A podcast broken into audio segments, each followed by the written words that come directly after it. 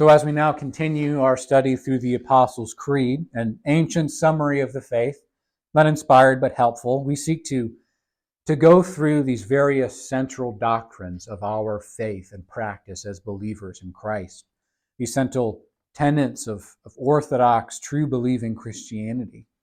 We come today to that line of his ascension and return, seeking to consider from the words of Scripture what it teaches concerning these things, to be faithful to Scripture's testimony, to explain it, and to apply it to our lives and our hope and practice. And so we've gone through to this point in the Apostles' Creed. We've studied what it says, that we believe in God the Father Almighty, maker of heaven and earth.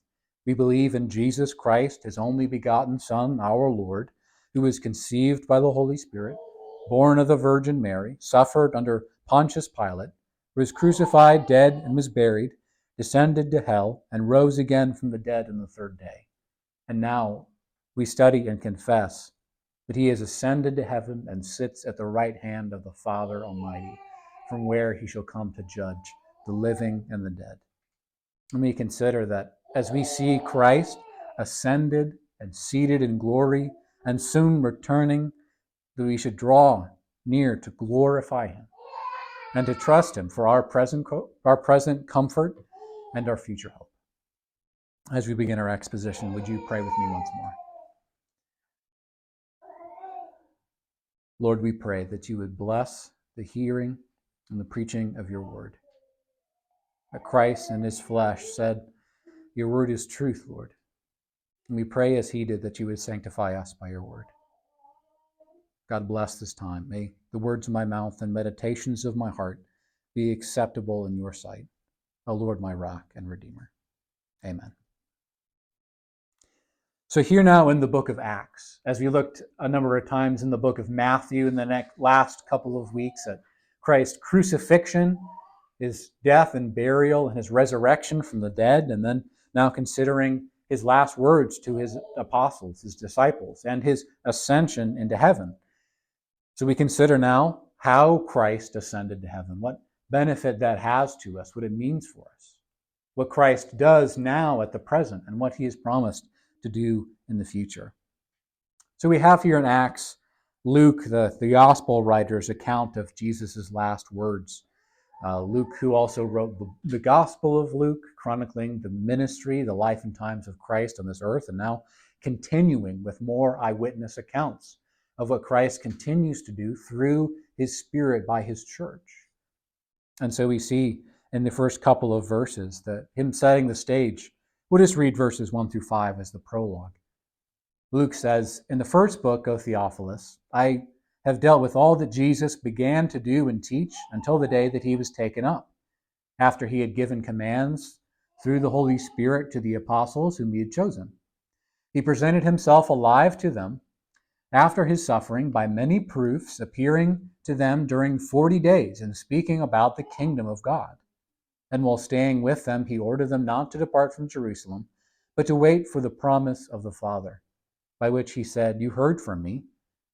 For John baptized with water, but you will be baptized with the Holy Spirit not many days from now. We come into this very unique point in the history of redemption, where Christ now resurrected and his kingdom and rule and reign now begun, but yet before the Holy Spirit has come to fully apply the power of his witness to his believers. It's a unique time and place, but it's also a great encouragement to us that we can learn even from the mistakes of the disciples that we see here. Let's look again to verses 6-8. When they had come together, they asked him, Lord, will you now at this time restore the kingdom to Israel? And he says, it's not for you to know the times and seasons the Father has fixed by his authority, but you will receive power when the Holy Spirit comes upon you, that you would be my witnesses near and far to the end of the earth.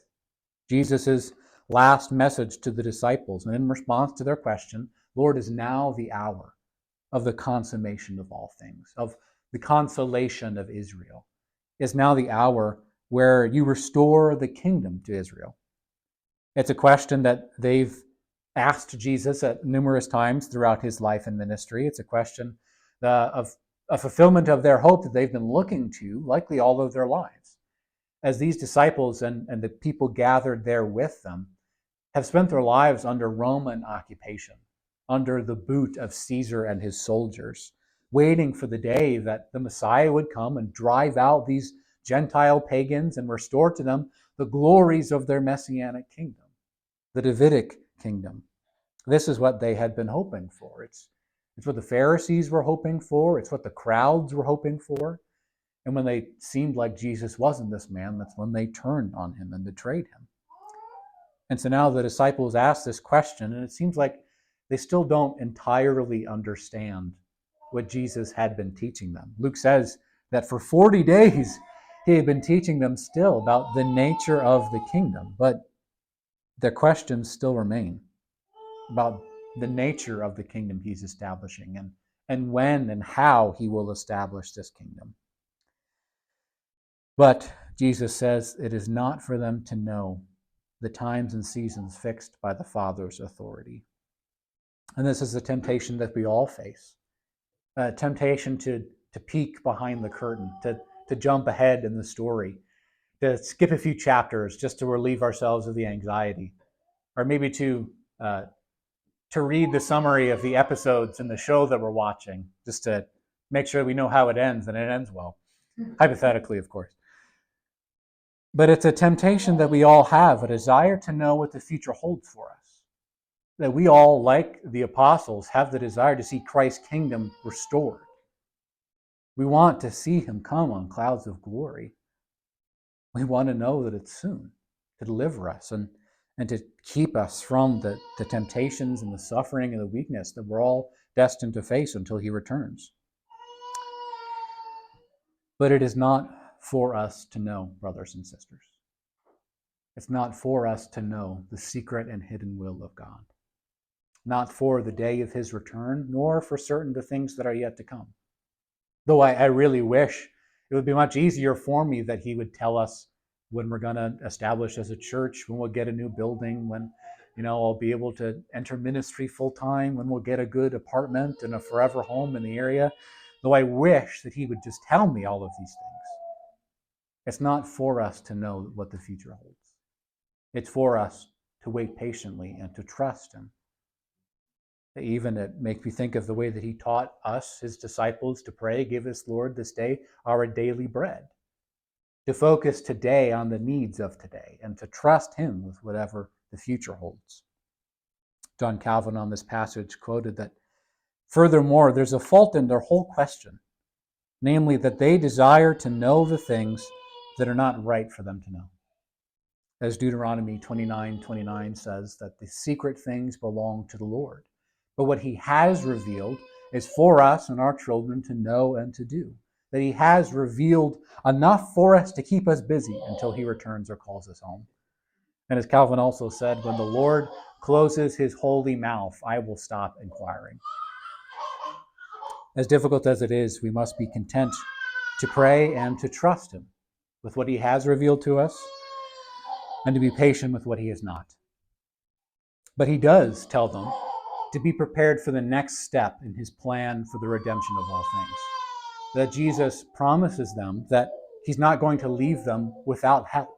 He's not going to abandon them now that he ascends and leaves this earth. That he says, "You will receive power," not earthly political power as the Jews were seeking, but the power that comes with the manifestation of his Spirit. The power that would come at the day of Pentecost, the power in their case as the apostles of signs and wonders to bear great witness, to confirm the gospel message that they were preaching in Judea and Samaria and to the ends of the earth. That they had the power, the apostles, the power of signs and wonders. Miracles actually is a word that we use to refer to several different biblical words. The primary one that the Bible actually uses is actually not miracle, but sign. That these signs and wonders are something that point to the confirmation of the messenger.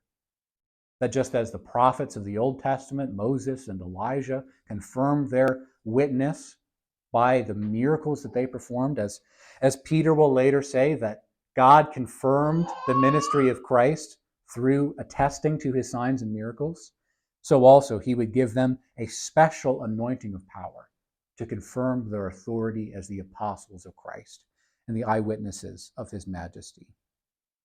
And so they are not left without duties, and they are not left without what they need to accomplish them. They are not going to be generals in his new kingdom and army, but rather to be witnesses of what he has done and accomplished. John Gill, the Baptist pastor, says that they are to be witnesses of the person of Christ, of his deity and sonship, of his incarnation, his ministry, and his miracles, of his suffering and death, of his resurrection from the dead, of his ascension into heaven. This was to be their work and what belonged to them, not to inquire about temporal kingdoms and setting them up and the times and seasons of them. Their business was to testify of the sufferings of Christ and of the glory that followed, and to preach a crucified Jesus as the only Savior of lost sinners. This was their commission, as it is in likewise for us today, not to seek the reestablishment of a heavenly kingdom here on earth, but to be faithful as sojourners and exiles, the Scripture calls us, to go and preach Christ crucified, and as the gospel go forth, so to see the kingdom grow and expand, which we see through the rest of the book of Acts, the way that the Spirit works in great power through the signs and wonders of the apostles, and later on through just the simple preaching of Christ crucified. As the New Testament is written and established more and more, as the apostles begin to die and their ministry begins to fade out, we see less of a focus in the New Testament on signs and wonders and miracles. At the beginning in Acts, they're all over the place. In some of the early books, like in 1 Corinthians, he has to deal with them a lot because they're using and abusing their spiritual gifts. But as the decades progress, the focus shifts not to the signs and wonders, but to the preaching of Christ crucified, of life in the local church, of our duties to one another in Christ's congregation and as witnesses in his world. So this is their charge. And as they hear these words from Christ, and in addition to his commission to go and make disciples, of all the things that he spoke to them on that last day on the Mount, they begin to see him ascend. And I don't have the words to describe what that looked like. I can't tell you exactly how it happened or what it looked like, but what a glorious sight it must have been to see Jesus to be lifted up, not in a cross, but in a cloud of God's great glory, to ascend back into heaven, to the realm of his pre-incarnate glory, to see Christ ascend and riding on the clouds. It's interesting the way that we see clouds appear elsewhere in Jesus' ministry, like in the Transfiguration. When Jesus is up all night praying on the mountain and his disciples come to see what's going on, and they find him shining with heavenly glory. That the beauty and glory of his divinity is peeking through. He's there speaking with Moses and Elijah of the things to come, and they don't know what to think. And then a cloud descends on him. Matthew 17:5. He was still speaking when, behold, a bright cloud overshadowed them, and a voice from the cloud said, "This is my beloved Son, with whom I am well pleased. Listen to him." The cloud overshadowing Christ at the Transfiguration and at his ascension further confirm the glory of his divinity, that it hides the full radiance of his glory from earthly eyes, and that it confirms that he is the Son of God made flesh. As we see throughout the Old Testament, that the Lord rides on the clouds as his chariot, Psalm 104:3. And in Isaiah 19:1, that he comes under the chariots of the clouds in judgment against the nations. We see Jesus speaking often in the Gospels of when the Son of Man comes in his glory, riding on the clouds when his judgment day comes. And so the disciples stand there, amazed, as we all would have been, looking into the heavens, stunned almost. I don't know if they expected to keep watching until Jesus descended, or what else they hope to see, but they look there staring into the clouds where their Savior and King had gone, until two angels appear beside them and in the form of men and say, "Men of Galilee, why do you stay staring into the heavens?" Almost as to confirm to them, Christ isn't coming back right now.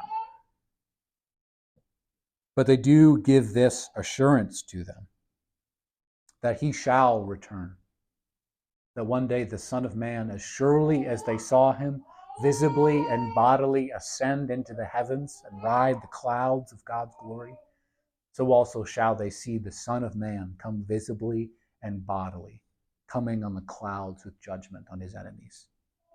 In the same way that he departed, the same way shall he return. And so this is the beautiful truth of Christ's ascension and his future return. We can consider these things in the lens of past and present and future, that in the past, some 2,000 years ago, Christ truly and historically was raised up and transported into realms of heavenly glory, however that may have happened. And that presently, he still sits enthroned at the right hand of the Father on high, interceding for his saints and ruling and reigning over his new creation. How it has already begun, though not yet fully consummated. And in the future, he has promised by his numerous predictions and in the message of these angels that one day he shall return in the same way that he departed. So we confess his ascension as an important and as an essential element of our Christianity. We believe that Christ's work, that all that he did, didn't stop at his resurrection. It wouldn't have been the same if Jesus had come back from the dead and then just kind of kept going about normal life for the next couple of years. What we see in Christ being taken up is we see the culmination of his exaltation. We see the further glory of Christ being displayed in him being taken from this earth, not seated on an earthly throne in an earthly palace, but taken up to the seat of heavenly glory, to take the seat of glory at the right hand of his Father. As we considered from Philippians 2 some months ago, the way that Christ came all the way from highest heights and humbled himself by taking the form of a servant, came all the way down. He humbled himself all the way to the disrespectful and degrading death of a cross. He went all the way down in his humiliation, and in his exaltation, he has gone all the way back up again, so that he now is seated in glory. And that even as he existed from all eternity as Father, Son, and Spirit, this triune God, with all glory inherent to himself, that as divine, his glory can't truly be diminished. But yet now that Christ has come in the flesh as the fulfillment of God's plan, decreed from all ages past, to bring about the salvation of his people, that as he now sits enthroned above the heavens, the incarnate Christ now has an even greater glory by some fantastic miracle. As Paul says to Timothy, "Great indeed, we confess, is the mystery of godliness, that he was manifested in the flesh, vindicated by the Spirit, seen by angels, proclaimed among the nations, believed on in the world, and taken up in glory." 1 Timothy 3:16. And so this raises a number of questions as well, that heaven is a place where God in spirit dwells with his angels, but it's also a place where a physical human body can go. That raises some interesting questions about the nature of heaven as a place where it is.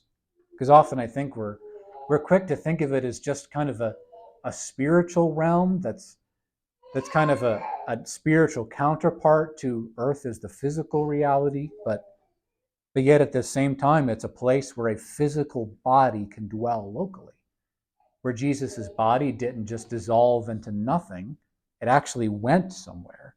And this isn't the first time this has happened. When we look to the Old Testament, we see Enoch in Genesis, who it says the Lord took and he was not, however that happens. We see later how Elijah, who we've already spoken of, was carried up into heaven as one of God's foremost prophets in angelic chariots of fire. They take him up, and where does he go?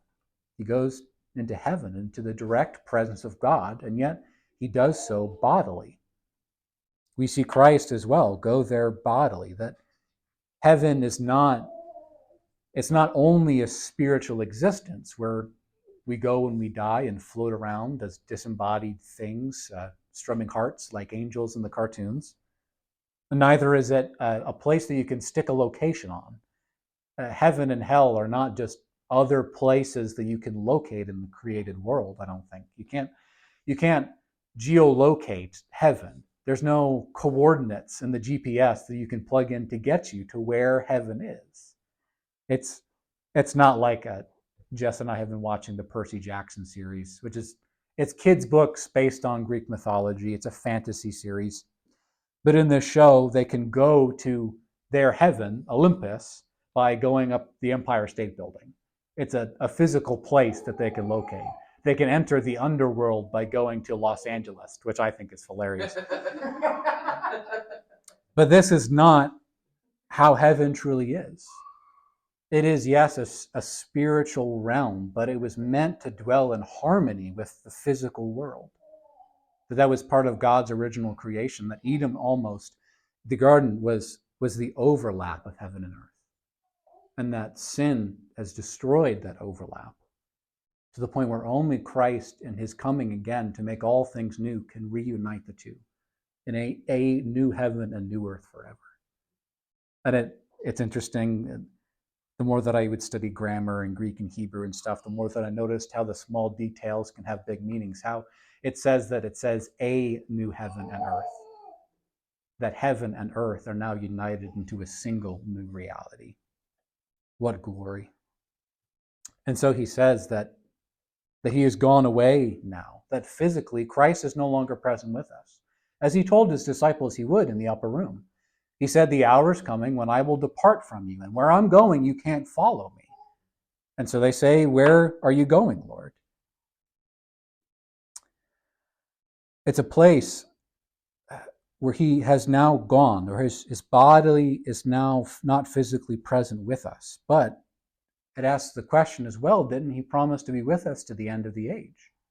In his Great Commission, Matthew 28, he said, surely I will be with you always to the end of the age. So what does it mean for him to be with us now that we can't see him and touch him? Well, we know from the scriptures that Christ, being both truly God and truly man, functions according to his two natures. That Christ, being divine, has always been present everywhere, and in that sense has never left us nor can leave us. As the psalmist says, if I ascend to the heights, you are there, Lord. If I descend to the depths, you are there, Lord. There is nowhere I can go apart from your presence. And yet, in another, even more miraculous sense, that Christ is especially present by his Spirit with his church. He says in Matthew 18 that when the church gathers to pronounce discipline upon somebody, when the two or three are gathered as witnesses in judgment, he is there in their midst. And I think that it's true that whenever we meet as the saints gathered every Lord's Day to gather for his worship, and Lord willing in a few months to observe his sacraments, the Lord's Supper and baptism, that he is specially, spiritually present with us. We don't call his body down, but spiritually our covenant Lord comes and eats this covenant meal with us. And, of course, by his Holy Spirit, who he promises in this passage, and whom he promised to the disciples in the upper room. He actually told them that it was good for them, better for them, that he would be physically absent, and that by his Spirit would be spiritually present. That, in the grand scheme of the history of redemption, having God beside you is not as good as having God within you. Something that we must apprehend by faith. That even if we don't see the indwelling of the Spirit, even if we don't necessarily feel the indwelling of the Spirit, for us who believe and have been filled with the very presence of God, it is a greater reality than even being next to Christ in his incarnate body. And we confess as well that he has gone to prepare a place for us. He said to his disciples in that upper room, John 14, do not let your hearts be troubled. Believe in God, believe also in me. In my Father's house are many rooms. If it were not so, what I told you that I go to prepare a place for you? If I go to prepare a place for you, I will come again and take you to myself, that where I am, you may be also. Christ is not inactive in heaven above. He hasn't gone to kick his feet back on the heavenly throne and kind of wait things out until the time is right. That even as he has seated himself in his rule and reign, he must reign, the scripture says, until he has placed all of his enemies under his feet, and as he ever lives to make intercession for us. That even now he is still exercising his rule and reign as the Son of David, the King of Kings, and the Lord of Lords. That Christ's complete exaltation as the victorious Messiah means that Jesus is still on the throne. Philippians 2, 5 through 11, again, have this mind among yourselves, which is yours in Christ Jesus, who though he was in the form of God, did not count equality with God a thing to be grasped, but emptied himself by taking the form of a servant, being born in the likeness of men, being found in human form, humbled himself by becoming obedient to the point of death, even death on a cross. Therefore God has highly exalted him and bestowed on him the name that is above every name, so that at the name of Jesus every knee should bow, in heaven and on earth and under the earth, and every tongue confess that Jesus Christ is Lord, to the glory of God the Father. That the glory that Jesus Christ now has is the glory of God himself, that the incarnate Christ now receives all glory and praise that we could ever give him, that God in the flesh, now as our mediator, as our Messiah, as our triumphant King, we can now come to him. And as he continues to rule and reign, we see in glory that he has taken our humanity up with him, that Jesus did not leave his body behind as he ascended into heaven. He didn't shrug it off so that he could detach himself from this gross matter that we're stuck to, as the Gnostics and the pagans would have us believe. Rather, we confess that Christ now, still as God and man, sits enthroned in heaven. That as he has taken humanity to himself, as he has assumed a true human nature, he carries with him always our nature. That this is a key theme that the early church fathers wrote upon, that he came in the flesh, that God may be reunited with man in himself, and that he is never leaving us nor forsaking us, just as much as he has taken our nature itself up to heaven to be with him, and forged the path for us that we could never make for ourselves. And that he, as our perfect Messiah, as our incarnate King, is both God and man, so that he may ever be a perfect high priest in the house of God.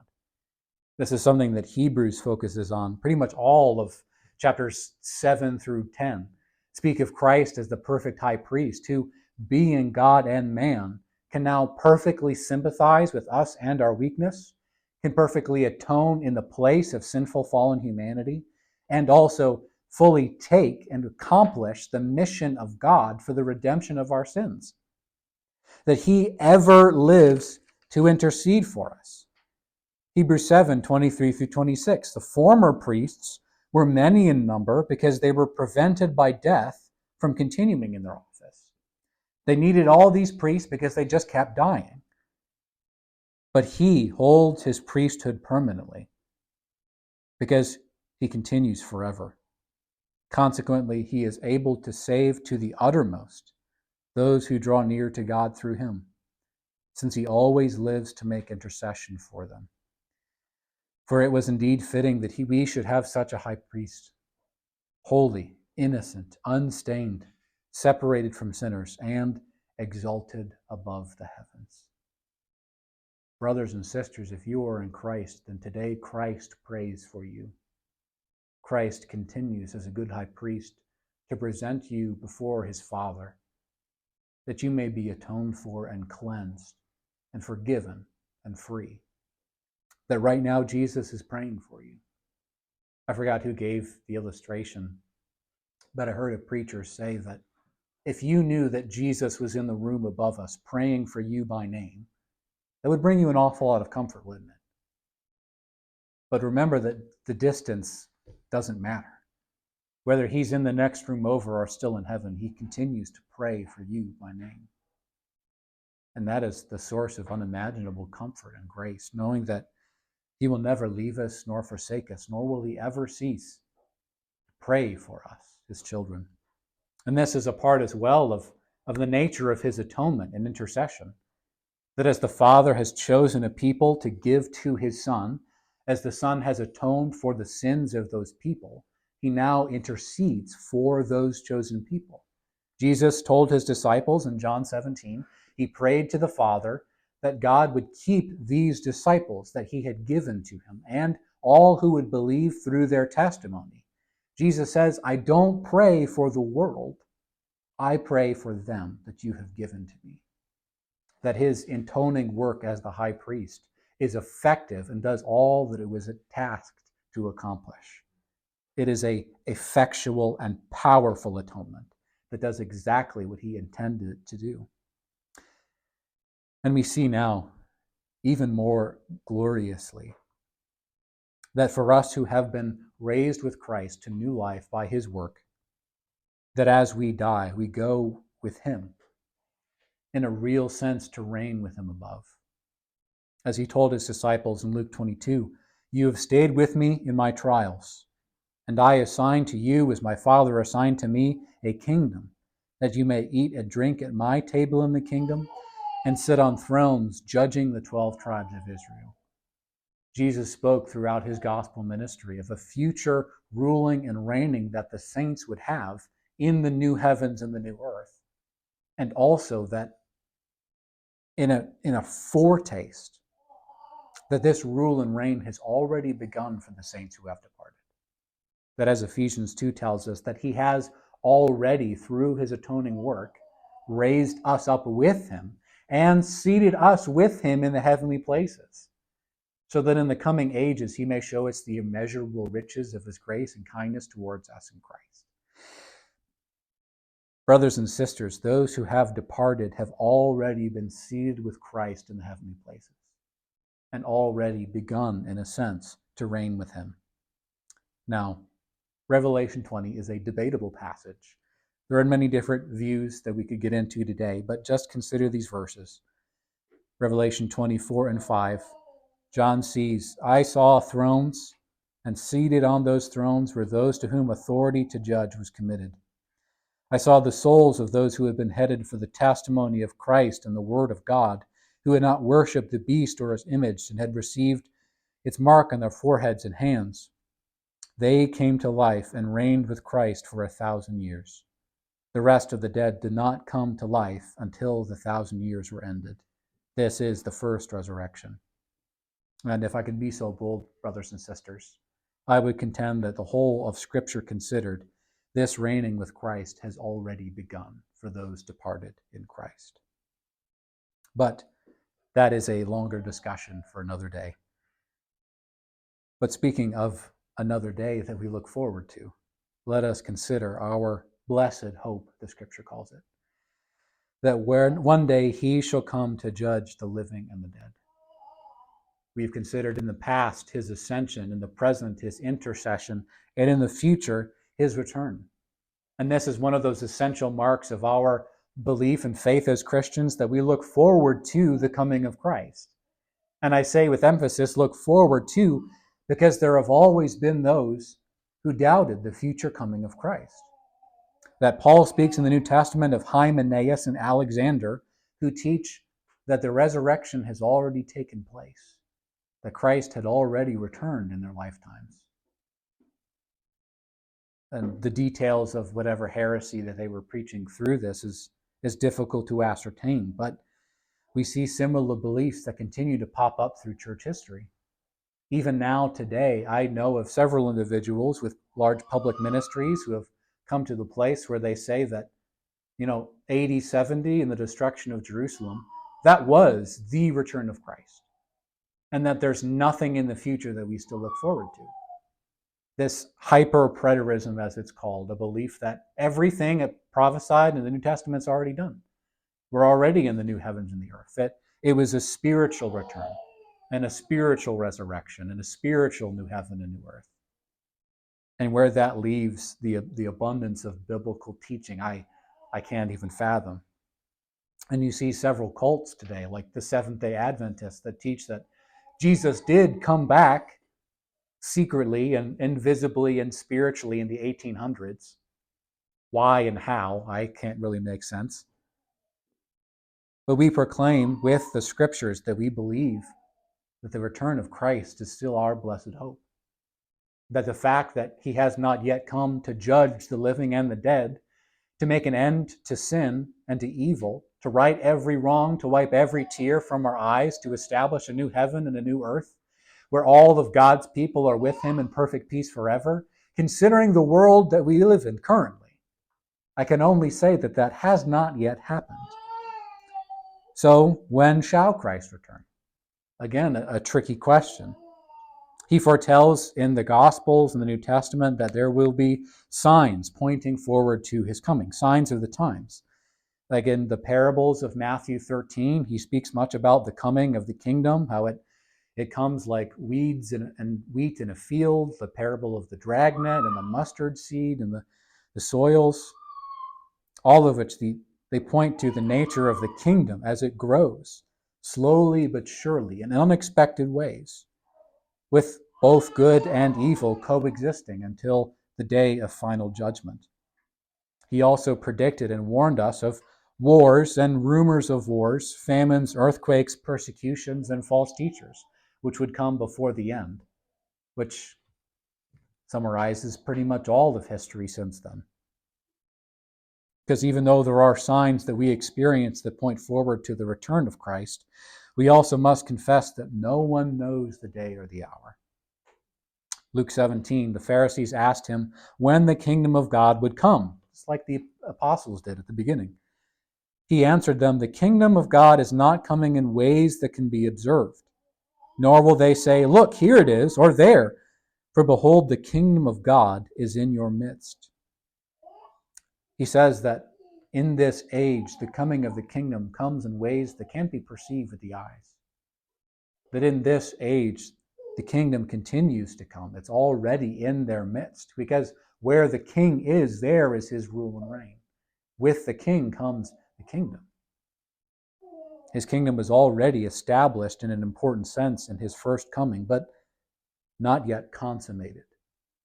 It hasn't been brought to its great climactic fulfillment. For as he continues to say, verse 24, "As the lightning flashes and lights up the sky from one side to another, so will be the Son of Man in his day."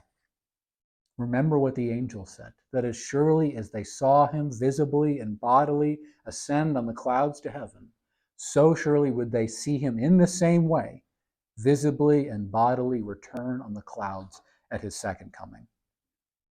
Jesus said at the end of the Olivet Discourse, which has a lot to do with the coming judgment, "Concerning that day or hour no one knows, not even the angels of heaven, nor the Son, but the Father only."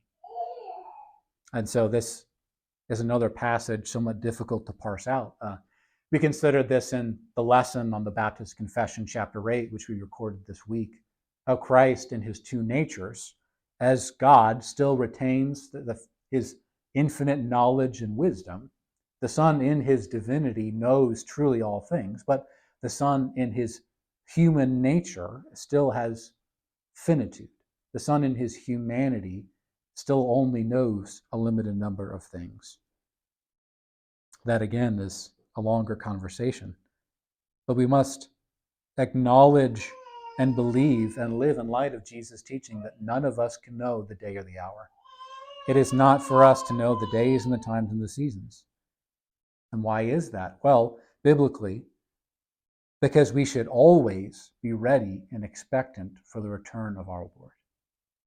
Jesus gives many parables of the Lord who goes away to a far land and tells his servants to perform their duties as he goes and says, "I will return and hold you accountable for how you have acted."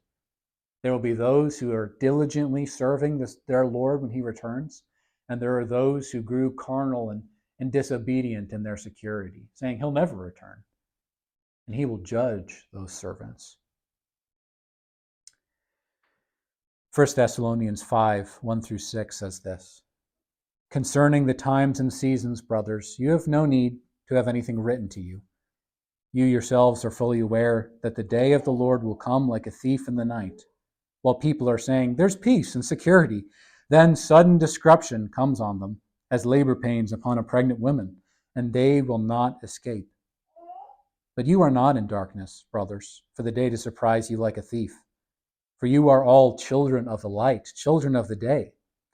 We are not of the night or the darkness. So then let us not sleep as others do, but let us keep awake and sober." He speaks of the unbelievers in this world, who as they put off any prospect of future judgment, live in carnal security and disobedience. And upon them, the return of Christ comes like a thief in the night, meaning it comes unexpectedly with no notice, like sudden destruction it comes upon them.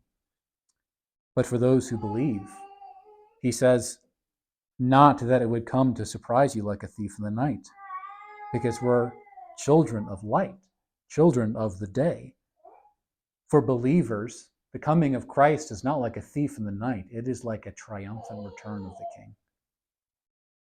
Jesus returns visibly and bodily and triumphantly, riding on the clouds of heaven in judgment, as he told us that he would. Revelation 1:7, "Behold, he is coming with the clouds, and every eye will see him, even those who pierced him. And all the tribes of the earth will wail on account of him. Even so, amen. Christ shall come, and every eye shall see him, and all the tribes of the earth that do not believe will weep and wail." This kind of puts an end to certain beliefs in the church today that Christ comes invisibly and spiritually and secretly, and then comes again in another fashion at another time. Christ returns with the shout of the archangel and the trumpet of God. When Christ comes again, everyone will know. And finally, why shall Christ return? Brothers and sisters, Christ shall come to rescue his saints. 1 Thessalonians 4, "The Lord himself will descend from heaven with the cry of a command and the voice of an archangel, with the sound of the trumpet of God, and the dead in Christ shall rise first.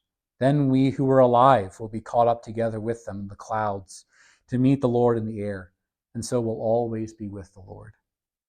Second, he will come to judge the nations. 2 Thessalonians 1, "God considers it just to repay with afflictions those who afflict you, to grant relief to you who are afflicted, as well to us, when the Lord is revealed from heaven with his mighty angels, in flaming fire, inflicting vengeance on those who do not know God, and on those who do not obey the gospel of our Lord Jesus. They will suffer the punishment of eternal destruction away from the presence of the Lord and the glory of his might, when he comes on that day to be glorified in his saints. Marvel that among all those who believe, because of our testimony to you was believed." Third, he comes to defeat the final enemy. For 1 Corinthians 15, "The end comes, he delivers the kingdom to the Father, destroying every rule and every authority and power, reigning until he has put all his enemies under his feet, for the last enemy to be destroyed is death." He comes to usher in the new heavens and the new earth. He is coming to consummate his kingdom. And in the meantime, we are to live as faithful citizens awaiting that great day. And so, in the meantime, let us worship the great and glorious, ascended and exalted Christ. Let us make it our aim every day to give him the glory that our enthroned King is due. Let us remember that though he is absent from us bodily, he is present with us by his Holy Spirit indwelling us, and by his special presence with his church. That we should lay up all of our treasures where moth and rust do not destroy. That we should not live only for the sake of the comforts and treasures of this world, but placing our hope ultimately in the world that he is bringing, for the home that he will bring us to. That we should cast all our cares on the great high priest who is able to sympathize with our weakness. That whenever we suffer the weaknesses and illness of the flesh, the temptations of sin, we should cast our eyes upward and remember that Christ has suffered our weaknesses, and that for every sin that we commit has been cast on his back to atone for. That his work is finished on the cross, and he ever lives to apply that redemption to us. And we mourn in hope, knowing that the dead in Christ now reign with him in glory, and that we should share in their hope for the life to come. That we do mourn, yes. It is a sorrowful thing to lower those whom we love to the ground, trusting them to the day of their redemption. But we do so with hope, knowing that one day they shall rise and we shall meet them again. I try not to quote Lord of the Rings often, but sometimes it's inevitable.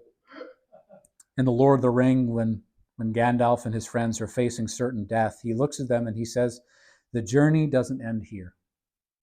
Death is just another path, and one that we all must take. The gray rain curtains of this world roll back, and all turns to silver glass, and then you see it. White shores, and beyond a far green country under a swift sunrise." Now, that is poetry and fantasy, but it's based on a reality which is all the more glorious. We should also remember to beware the date setters. Anyone who says that they have calculated with certainty when Jesus Christ shall come, who publish bestsellers like 88 Reasons That Jesus Shall Come Back in 1988. We can all imagine why that's not quite the case. Beware those who trust for illegitimate certainty and who try to speak on God's behalf where he has not spoken. Matthew Henry said, "If Christ makes us serviceable to his honor in our day and generation, this is enough for us. Let us not perplex ourselves about times and seasons to come." Lastly, in application, let us remain awake and aware as a good servant awaits the return of their master. May that be the fuel and the guide of our every waking moment. The Heidelberg Catechism, question 49, asked, "What is the advantage to us of Christ's ascension?" And the answer, that he is our advocate in the presence of the Father in heaven. That our flesh now is in heaven, as a sure pledge that as our head, we will also be taken up to himself, his members. That he sends his Spirit as a down payment by whose power we seek the things which are above, where Christ sits at the right hand of God, and not to the things of this earth. May we all seek to be so heavenly minded that we are of the most earthly good. Let us pray.